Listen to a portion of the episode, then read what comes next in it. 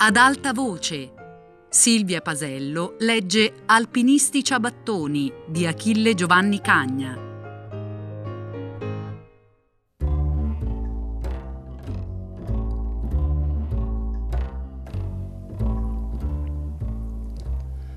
Sul lago si rispecchiava la scialba chiarità del cielo albeggiante.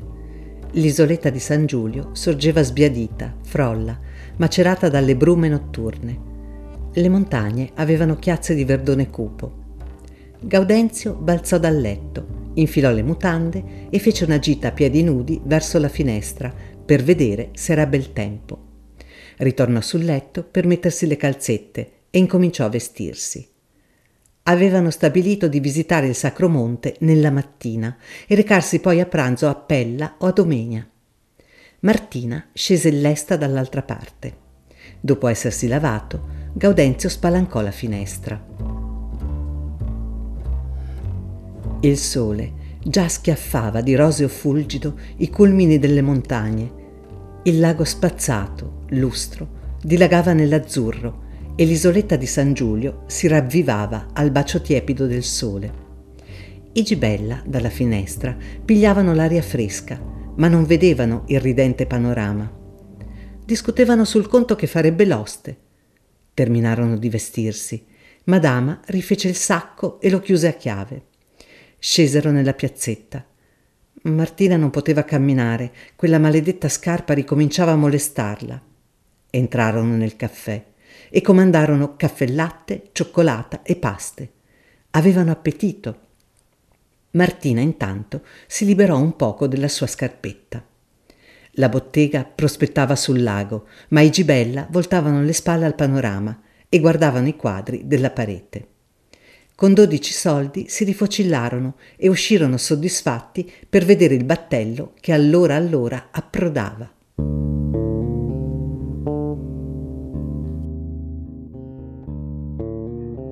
Sul ponte di sbarco vi era un crocchio di persone che parevano d'alto bordo, dame e signorine incappucciate entro cappelloni di pizzo bianco. Una signora con abbondanze matronali sfoggiava al sole l'opulenza massiccia delle sue forme. Le altre signore e le damigelle affusolate parevano la covata di quella gran chioccia troneggiante sulla spiaggia. Sor Gaudenzio fece molte considerazioni recondite sul volume carnoso di quella bella addamona e pensò che purtroppo certe cose della terra si guardano da lontano, come la luna. Martina, serrata fino alle orecchie nel suo robone di seta, guardò di schiancio quel petto esuberante e le braccia nude fino al gomito e borbottò con lepidezza bottegaia. Mm, la parlinsegna del Martes Grassi, e si voltò sdegnosamente per andarsene. Il battello scodellò alcuni passeggeri e filò via altero come un galletto. Quella benedetta scarpa ricominciava a tanagliare il piede della Martina e prima di cimentarsi nella salita del monte, i Gibella entrarono da un calzolaio per un consulto. Fu l'affare di un minuto. La pelle del soppiede si era raggricciata, bastava stirarla di quando in quando si fecero insegnare la via del santuario.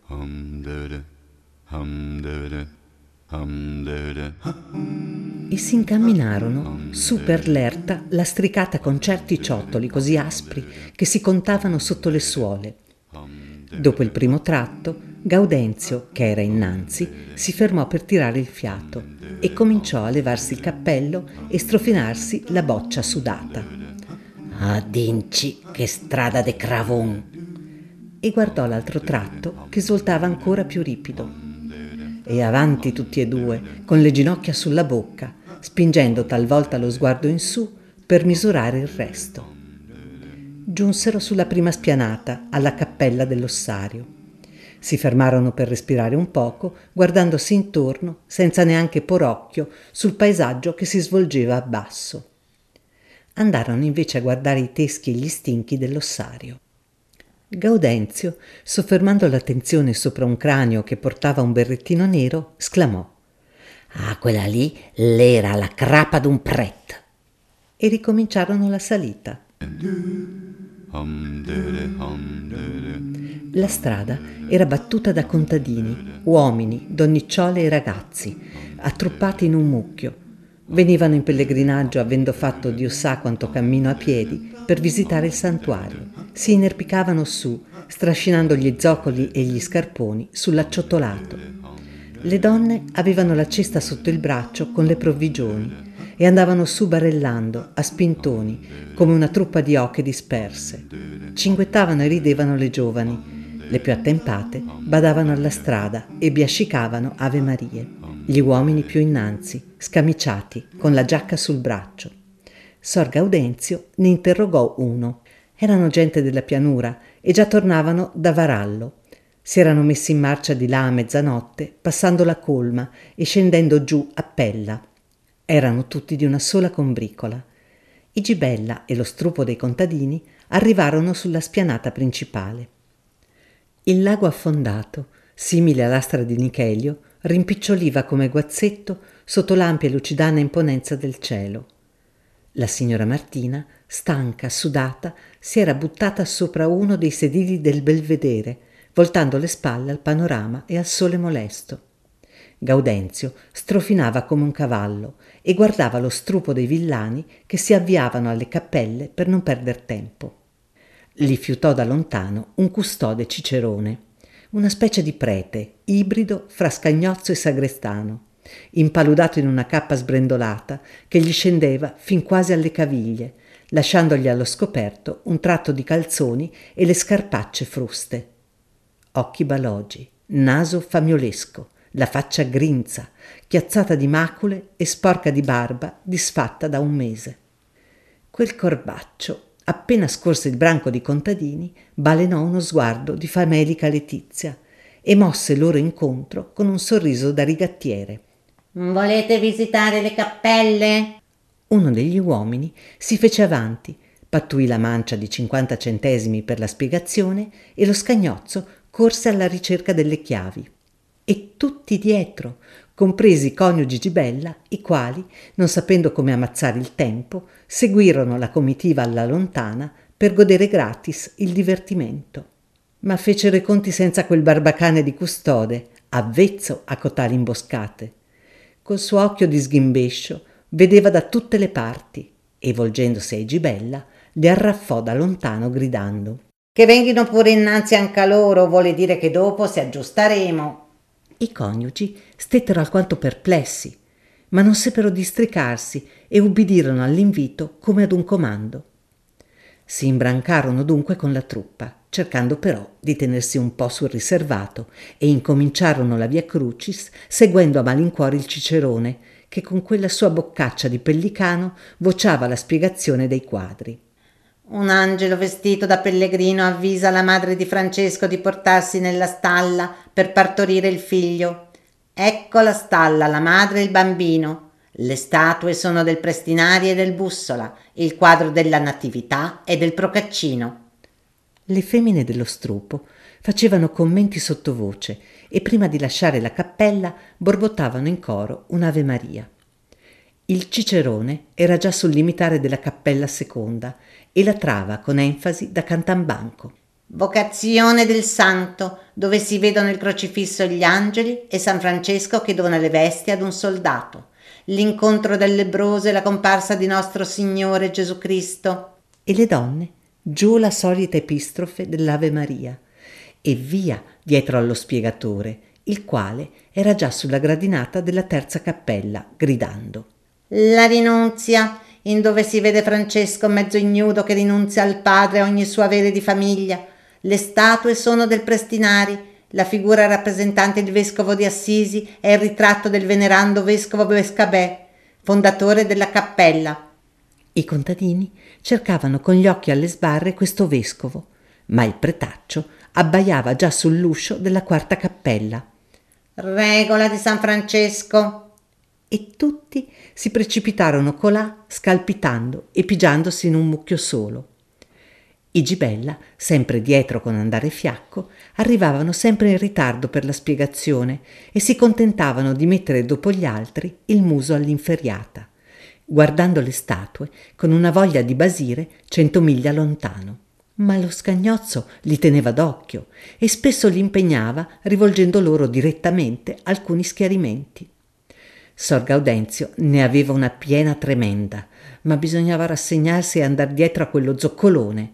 I contadini stracchi, sbalorditi dalla cantilena nasale del predicatore, davano segni di averne abbastanza.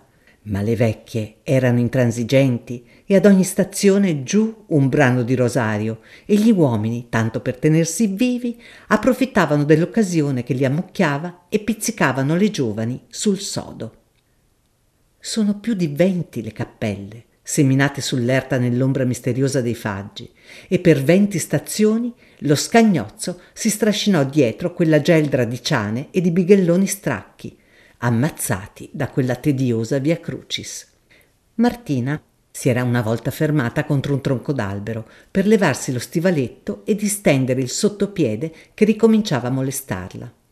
Ma lo scagnozzo, sospettando che i due volessero svignarsela, si piantò lì e aspettò che Madama terminasse l'operazione per riprendere il bandolo della sua cantafera.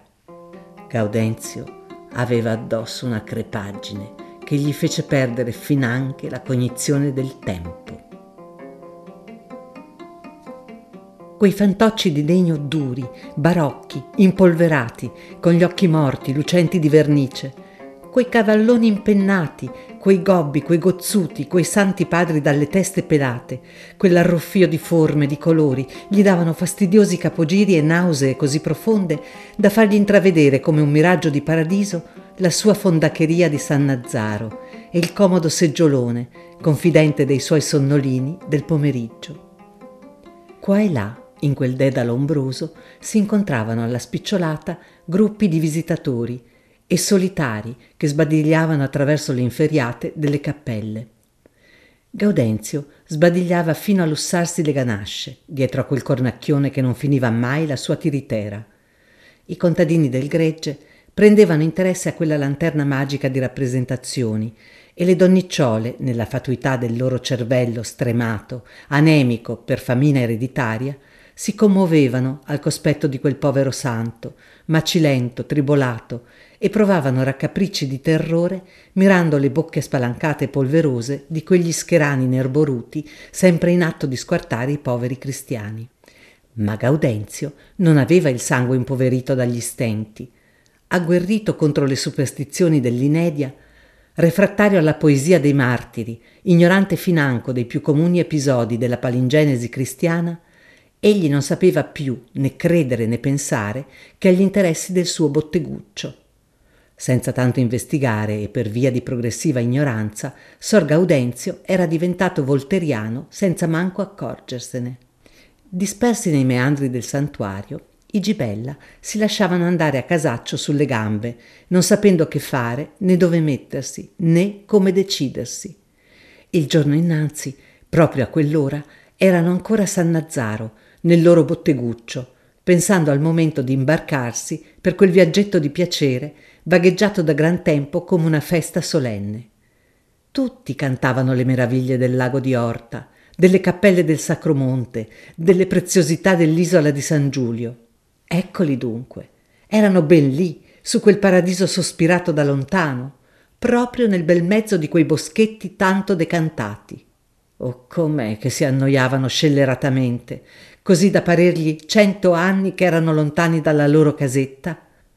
Pensare che avevano stabilito di spassarsela in vacanza per un'intera settimana. Madonna santa, una settimana così.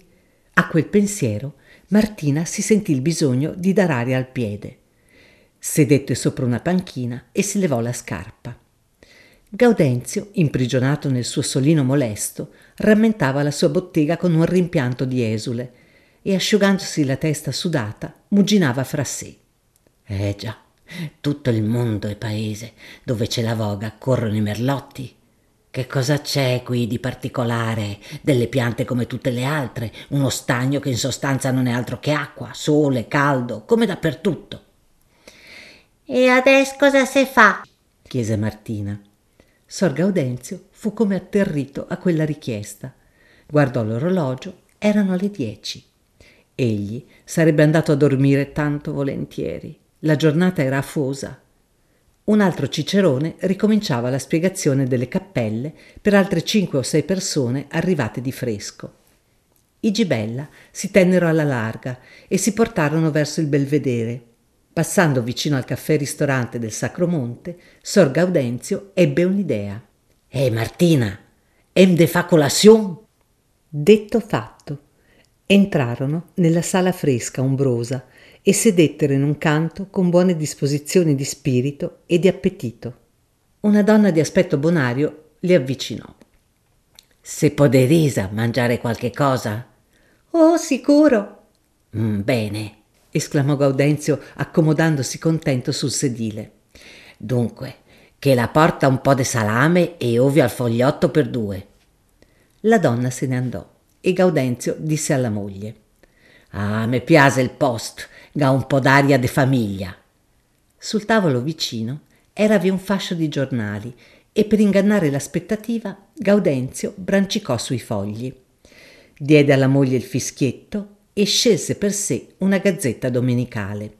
Inforcò gli occhiali con la calma riposata di chi s'apparecchia a passare cinque minuti di svago e sicuro del fatto suo incominciò la lettura. Il primo articolo era intitolato Hainiana. Ah, non faceva per lui e tirò via il secondo, intestato Ioannide di Crisippus. Quindi scivolò più sotto sul terzo, intitolato Gumploviez o la nuova sociologia. Ah, che diamine, pensò il droghiere. Che sia un giornale inglese.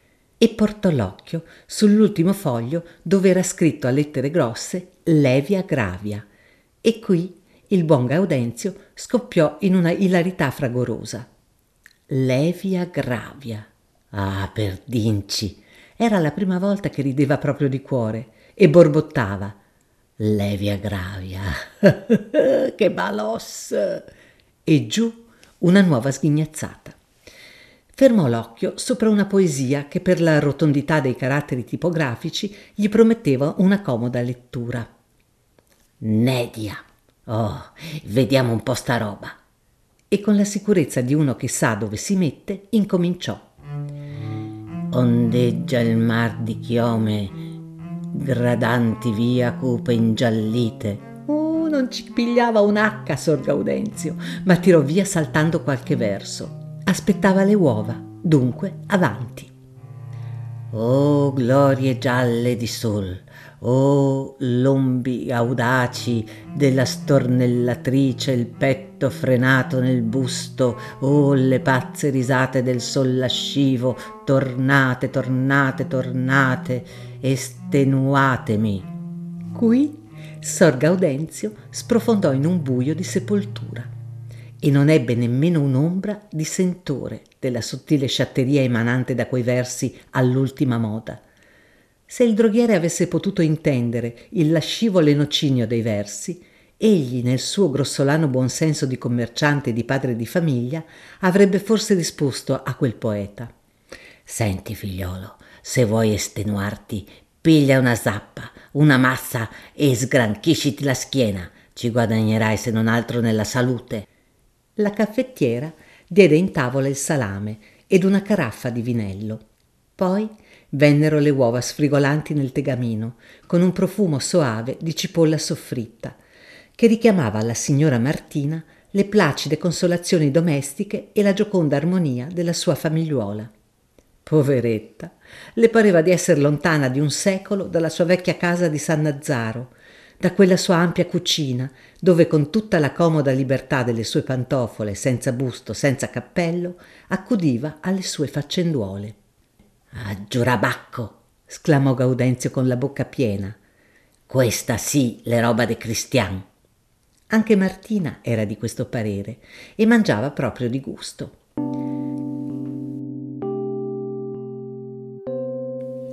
In quel momento entrò in bottega una persona di loro conoscenza. Era il professore che avevano avuto compagno nel vagone. Sor Gaudenzio lo fissò con occhio soddisfatto e lo riverì con un inchino. Il professore ricambiò il saluto, ordinò un caffè latte e sedette al tavolo vicino ai Gibella, appiccando subito discorso. E così si divertono? Eh là, Siamo un po' dispaesati. Ah, capisco, capisco, un po' dispersi. Del resto, questa piccola riviera è un incanto. Gaudenzio ordinò il caffè e il professore, dopo aver abboccato un pane inzuppato, continuò. I signori sono alloggiati ad Orta? All'albergo del Persico, ma non se sta mica bene. Domani andiamo via. Oh, io ho stanza nella locanda del Merlo Bianco, buone camere, cucina casalinga e prezzi proprio di famiglia. Ma è un peccato che vadano via proprio domani che c'è festa, musica e illuminazione della piazzetta.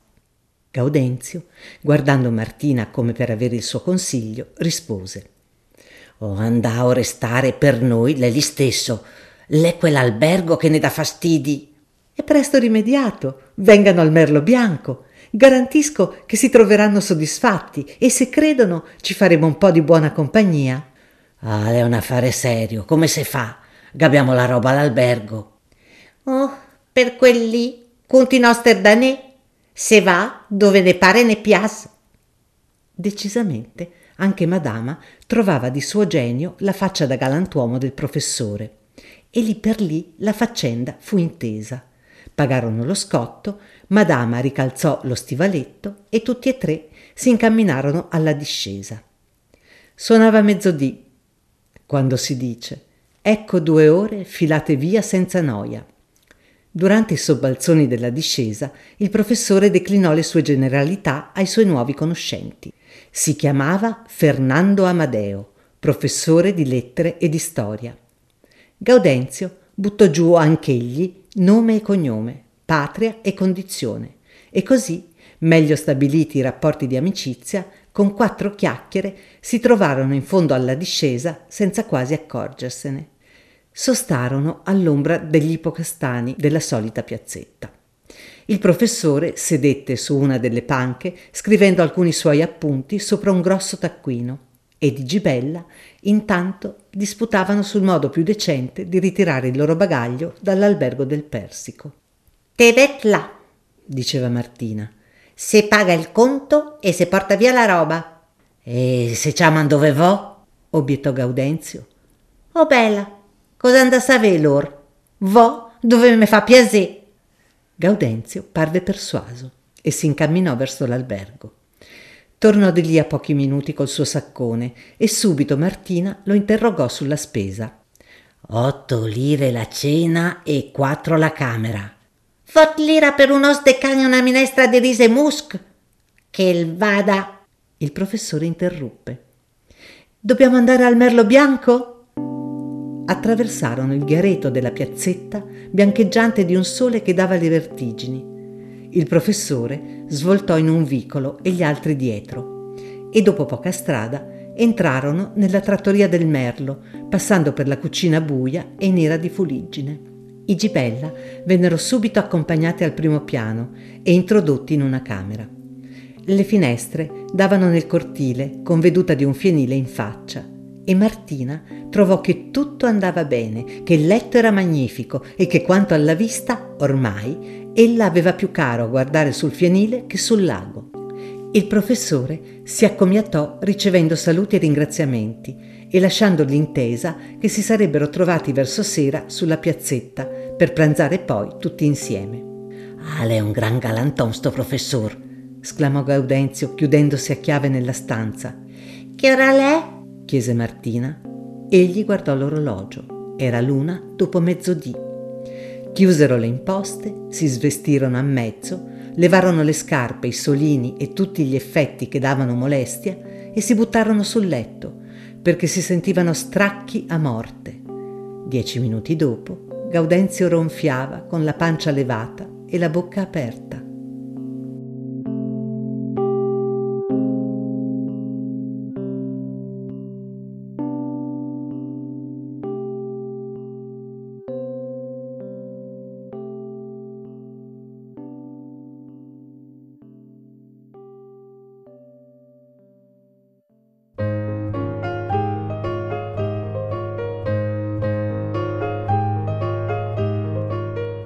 Silvia Pasello ha letto Alpinisti ciabattoni di Achille Giovanni Cagna. con musiche di Aresta Volazzi. A cura di Fabiana Carobolante, Jacopo De Bertoldi, Lorenzo Pavolini e Chiara Valerio. Tutte le puntate su Rai Play Radio. Ad alta voce è un programma Rai Radio 3.